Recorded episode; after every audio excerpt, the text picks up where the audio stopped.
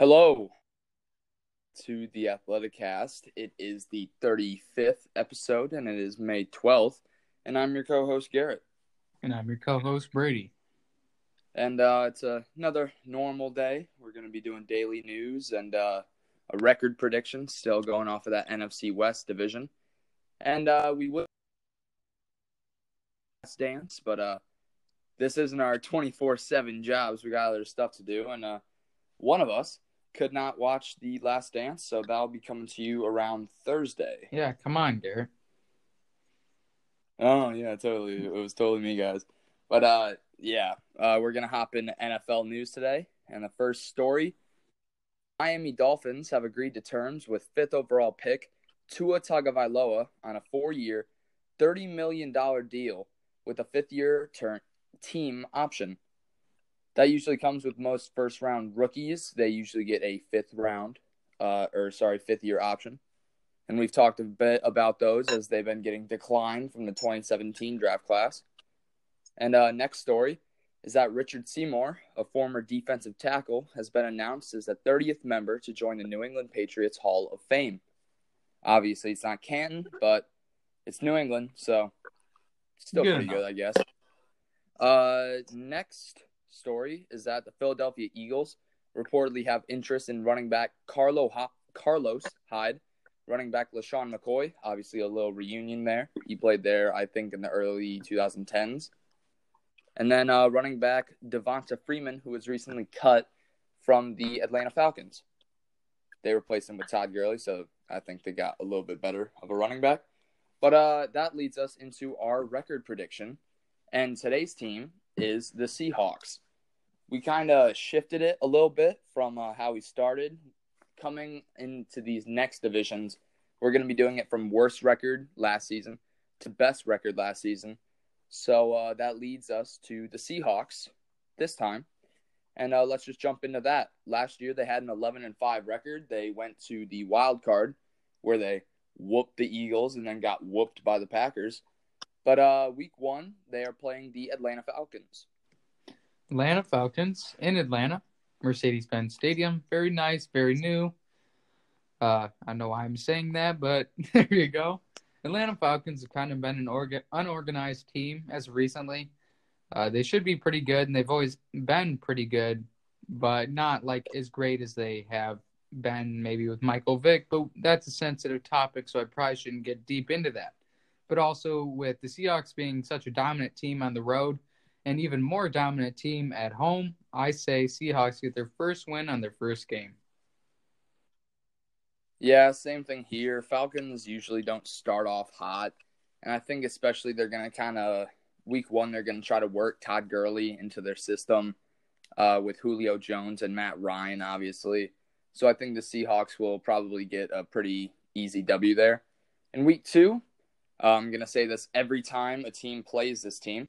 Uh, they play the Tom Brady list. Tom Brady Patriots, yeah, with a quarterback that no one will ever listen to, because you know Belichick is trying, but I don't think he's going to succeed two times in a row. And if he does, there's something going on that we don't know about.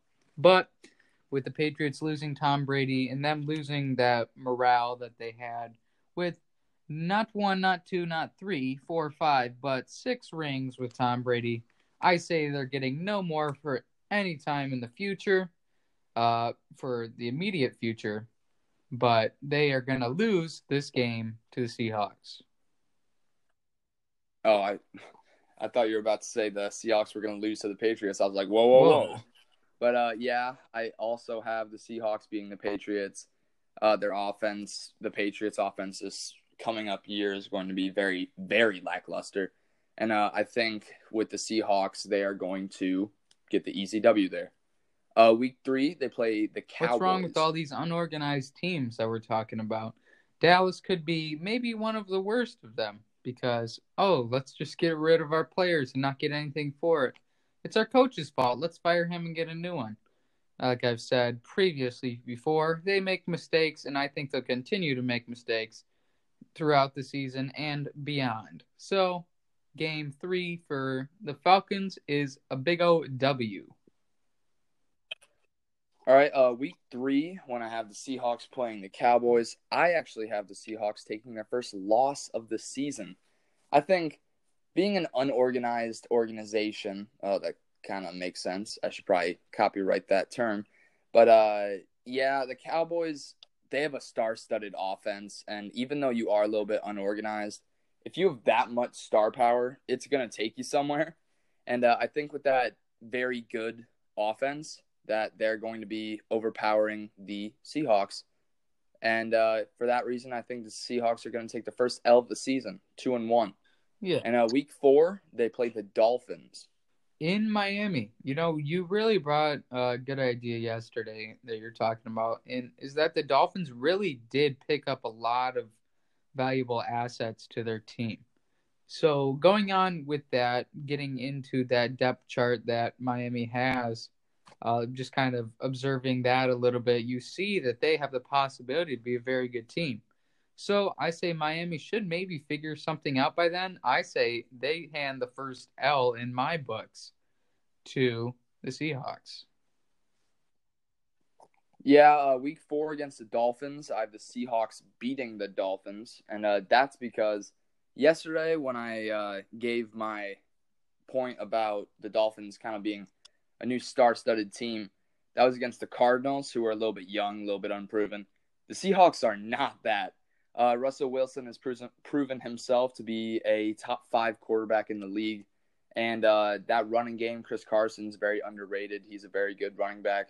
With DK Metcalf and Tyler Lockett, I think that will just beat the Dolphins. Like you said yesterday, I think maybe a year or two down the road, the Dolphins will be a force to be reckoned with. But uh, this first year, I think with a proven team like the Seahawks, they should kind of handle the Dolphins.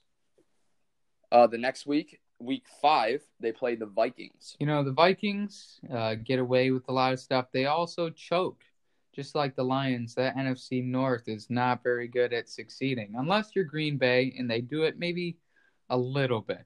I'll give them that. But other than that, I think Minnesota, maybe they're definitely an experienced team. But if you look at the quarterback matchup there with Russell Wilson and the Seahawks, and then my man Kirk Cousins uh, out of Michigan State. But I'm not even going to highlight him that much. He's really not that good. Uh, but I just don't think if a game that's in Seattle that's going to be definitely close, I still do think that Seattle wins that game over the Vikings. I have the Vikings actually winning that game. And I think obviously with that offense, it's kind of they only lost Stefon Diggs. Well, only he was basically their number one receiver because Adam Thielen was battling injuries the whole season. Uh, but I think with Justin Jefferson, by this time in week five, he's going to, I think he's going to be a pretty good wide receiver in the NFL. And I think if that's the only point that they lose, I think rookie tight, well, this will be second year tight end, Irv Smith Jr., oh, sorry, uh, out of Alabama, I think he'll take some jumps. And uh, that defense, still very good and I think that'll kind of handle the Seahawks. And week five, the Seahawks take an L. Week six, bye. Week seven, uh, they play the Cardinals. The very young Cardinals, like you stated earlier. I don't think Arizona has any of the firepower, like I said in the Arizona episode, to beat the Seahawks. And I'm just going to say it now for their upcoming game when they play again. There's no way Arizona beats this experienced team. And I'll leave it at that and I give a win to the Seahawks. Week seven, when they play the Cardinals, I'm probably going to use the phrase a broken clock is right twice a year. Even though they are a young and unproven team, when you're young, you're very naive. You have a lot of moxie about you. And I think they're going to kind of muster up all their mojo and uh, they're going to beat the Seahawks uh, in their first matchup. And if you want a more in-depth reasoning for that. Go back to the cardinals episode. But uh week eight they play the 49ers i'm speechless. You think the arizona okay. San francisco. You said the dolphins would beat them so. Well yeah but that's the dolphins. I just don't have much trust in the arizona. But um yeah i'm guessing yeah but san francisco losing and choking that super bowl or, or did i say Yeah, I said San Francisco, them choking that Super Bowl. You know, they were good with Joe Montana. They're good now, and I still think they're going to be pretty dominant next year. They have no signs of letting up, uh, other than them maybe getting a little bit older. But other than that, I think San Francisco, hard game in Seattle, still wins that game. My second loss for the Seahawks. I think this 49ers Seahawks series is going to go the same way it did this year. Two of the best games of the season happened when they played each other twice. Obviously, this 49ers stopped the Seahawks from getting the number one seed. The battle for the number one seed in week 17, where they stopped them on the one yard line uh, in order to get the 49ers did in order to get that um that uh number one seed. But uh the first time they met, this season. Uh, they lost on a game winning field goal.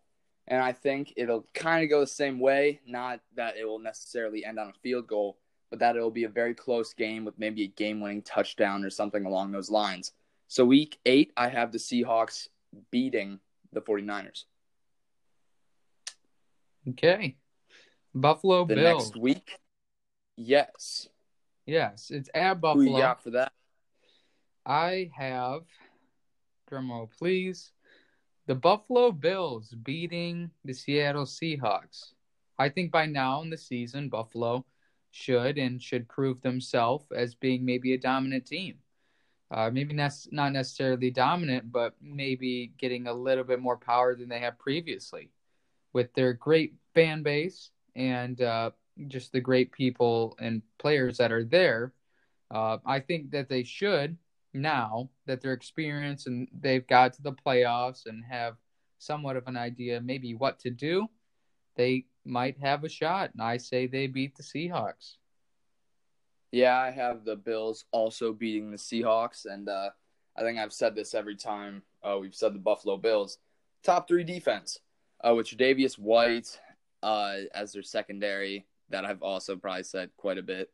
I'm kind of a fan of his, except when they play the Steelers such as they did this year. But um, yeah, I think that defense is one of the best. And I think with the addition of Stefon Diggs, Josh Allen has a heck of an arm. He can really sling it.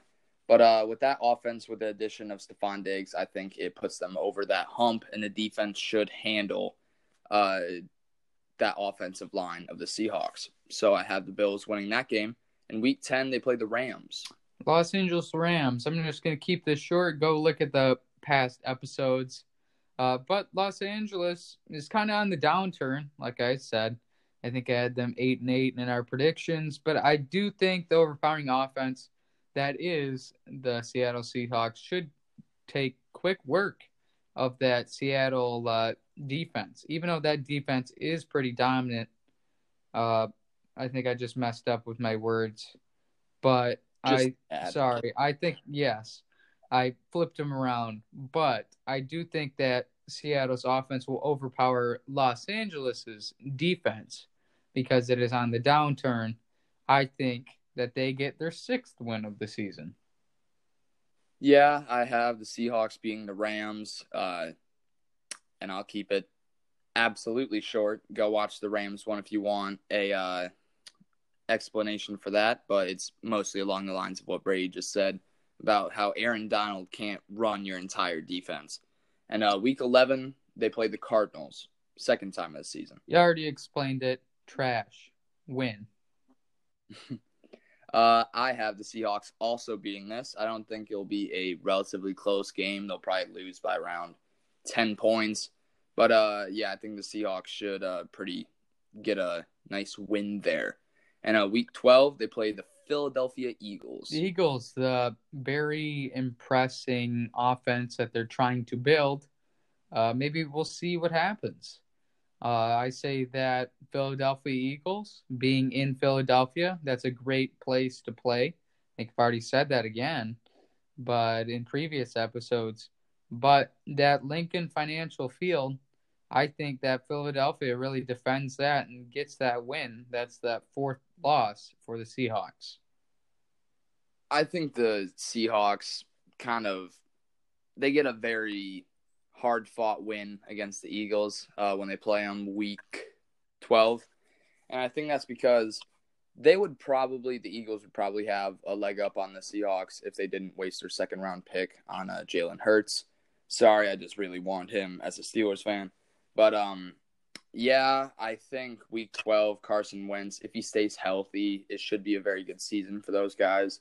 But uh, not this game, uh, where Russell Wilson will probably go off. He probably has around six games in the season where he just absolutely goes ballistic, where he gets those MVP rumors like he did this year. And I think uh, this is going to be one of those games, and the Seahawks are going to beat the Eagles. Week 13, I have them playing the Giants. The Giants. Ooh, another downturn team.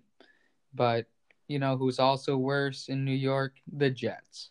But mm. the Giants, uh, maybe might be a surprising team, I guess, maybe late late in the season. I said there's a chance they could at least try to be good because they have Saquon Barkley and them with a better offensive line should just destroy any run or any defense with their run game, but their passing game is just awful. So I think you do need both to succeed because if everyone just knows you're going to run, they'll stop the run eventually, right? That just mm-hmm. seems like common sense. So I say Seahawks get a win. All right. Uh, for week 13, when they're playing the Giants, I have the Seahawks getting a W here. And I think it's mostly along the same lines. I do think I'm a little higher on their passing game than you are, but I guess that's because I had Darius Slayton in fantasy. And uh, he appears to be like best friends with Danny Dimes when it comes to getting the ball. But um, the only way I would probably reverse this decision is if the Giants land Jadeveon Clowney they're obviously one of the three teams that are still in the running for him, that being the Titans, the Giants, and he's not likely to go back to the Seahawks, so I guess it would be mostly between those two. But uh, if the Giants land him, I'll be willing to give them the W there. But uh, until then, Seahawks get the win there. Week 14, speaking of Jets, they play them. Yeah, I told you, Jets, horrible. Uh, don't see any success with them this season. I already said that previous episodes, and I'm going to say in the future. Until they figure out something, they might not get wins. And I say for the future, and I think you have as well. But in the future, they could get wins, and they probably will. It's just until they find that working system, I do not think they actually will get the wins. So I say that is a win for the Seahawks. Yeah, against the Jets, I think, like I've said every single time, it's it's kind of redundant at this point. But uh, the thing with these divisions is they get matched up with other divisions, such as the AFC East. That's why all NFC West teams so far have played the Jets, the Dolphins, the Patriots, and uh, I forgot one. The Bills, the Dolphins, the Patriots, and the Jets. Yeah, there you go. But uh, with this Jets team, I've probably said this uh, twice already. But um, yeah, they're about a year or two out from the end of this rebuild. So I think this will be with a proven team like Seattle, who still has a few years of contention left. I think that they should kind of easily get this win. And uh, week 15, the other division they're paired with, the NFC least, uh, they played the Redskins. Two words absolutely horrible. Doesn't matter. You are getting the second pick last year. You are getting the first pick in the 2021 NFL draft. I'm calling it now. So, hot take. Hot take. I don't care. It's just one of those full send moments, but I'm doing it. I mm-hmm. say that it should be a decently easy win. We we'll see what happens with the Redskins if they maybe somehow figure out something by the end of the season, but I really don't think so. The momentum that Seahawks have probably are going to have should just take them out easy. 10 and 4 right now for the Seahawks. Yeah, week 15 against the Redskins. Uh, I'm going to quote the same reasoning I had for the Jets. They're a rebuilding team, obviously, second year quarterback Dwayne Haskins. Uh, rookie this year, Chase Young, Montez Sweat, a rookie on that defense. Ryan Kerrigan's getting old. He's a good linebacker, but it's kind of unknown how many years he has left. But uh, I'm kind of rooting for uh, the Redskins to kind of be good in the future, not for the whole team, but because uh, I'm kind of a fan of Terry McLaurin. Uh, he's a pretty good r- rookie receiver that didn't get a whole bunch of attention last year, but uh, he definitely did my fantasy a few favors. But um, yeah, I think since this is one of these uh, one to two buffer years for the Redskins, I have the Seahawks beating them. In Week 16, they play the Rams. Ooh, the Rams. I already have this Rams win. I say the Rams might pick up some steam at the end of the season. I already had this in our first episode because, you know, they were just subpar last year. But just being subpar might be good enough for an end of the season win. I say the Seahawks have a hiccup and they actually do lose this game, 10 and 5. Uh, you want to do week 17 because uh, my reasoning for 16 and 17 are basically the same. So if you want to just double so them up, I I pretty much say the same thing. They're gonna have a hiccup, and I say San Francisco wins that as well. So 10 and 6 is my final. Yeah, week 16 and 17, I they are basically at this point they know they're probably going to reach the playoffs and uh, they've clinched that. So they're basically on cruise control. They don't care if they get the win or loss, and they're just resting their star players kind of so that they're healthy and ready to go for a nice playoff run. So, uh, with the healthy teams of the Rams and 49ers, I think with the 49ers even seeing some players because I'm pretty sure I'm going to have them in the playoffs uh, come Thursday when we do their record prediction. But uh, yeah, I think for that reason, they're going to take two consecutive L's on the last two weeks of the season and they also finish 10 and 6. So it's a one uh, win difference from last year. They're probably going to make the wild card at that rate. But um, yeah, that'll do it for the record prediction on my part. Yeah, awesome. So, other than we had a lot of NBA information in our last episode, but now since we don't have last dance stuff, because we don't want to overload you guys on one day, but I'm I only have one piece of NBA news, and that the NBA uh, deadline is to scrap the CBA extended. Extended. So exciting stuff for that, and also very unimportant stuff for more or for most sports fans because it doesn't really make any sense. So with not a lot of stuff, I'm just gonna leave it at that for the NBA for me. All right. Uh, I have two stories for the NBA. The first story is that per Woj, uh, the NBA and the NBA Players Association has reached an agreement to extend through. Oh wait, you said this, didn't you? It kind of. Keep going. Uh, all right. Uh, they extended it through September, the 60-day window that preserves the league's right to terminate the new collective bargaining agreement. This would be delaying the new initiatives and rules that are in place for the new uh, CBA that goes from 2020 to 2030. It's kind of every decade they do it. But uh, this would be delaying the new. Oh wait, just said that. But uh, yeah, this is because of the pandemic, and it is postponing training and in-person workouts. Next story I have is Kai Sotto, a center from the Philippines, has decided to forego college and will be the first international draft prospect to sign a deal in the NBA G League Pro program, likely joining the new Southern California roster made up of these new kind of high school superstar prospects.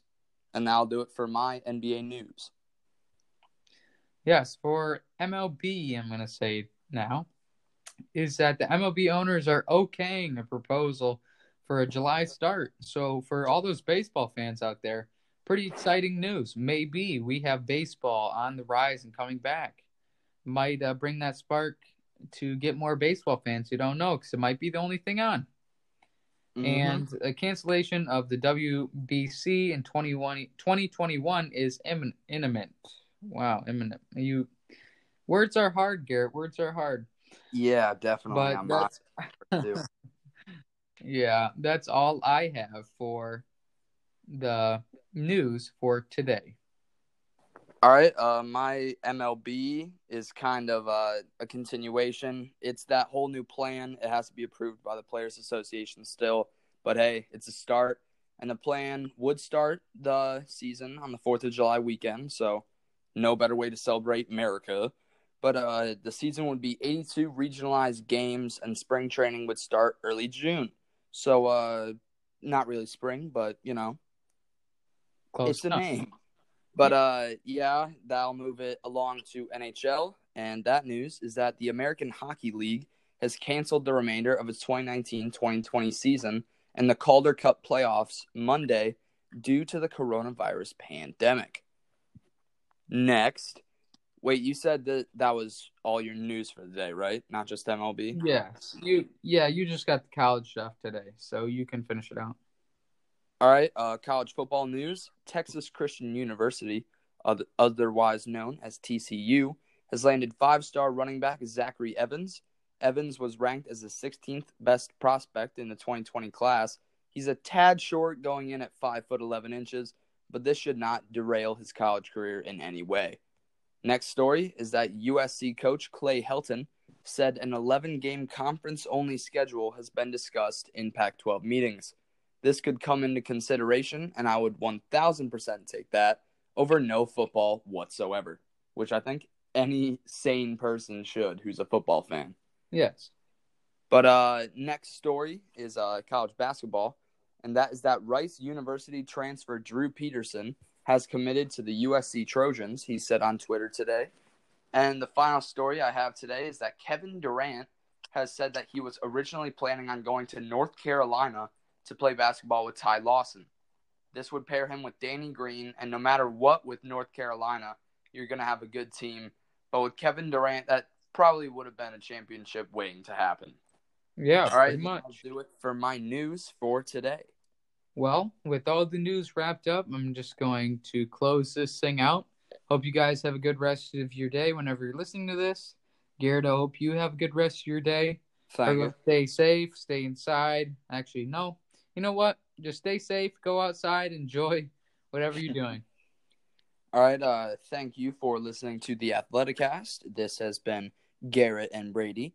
Uh, we will see you again on Thursday with the San Francisco 49ers record prediction and the Last Dance episodes 7 and 8 kind of recap. All right, so uh, I guess we'll see you then. Peace out. Yep. See you then. Bye bye.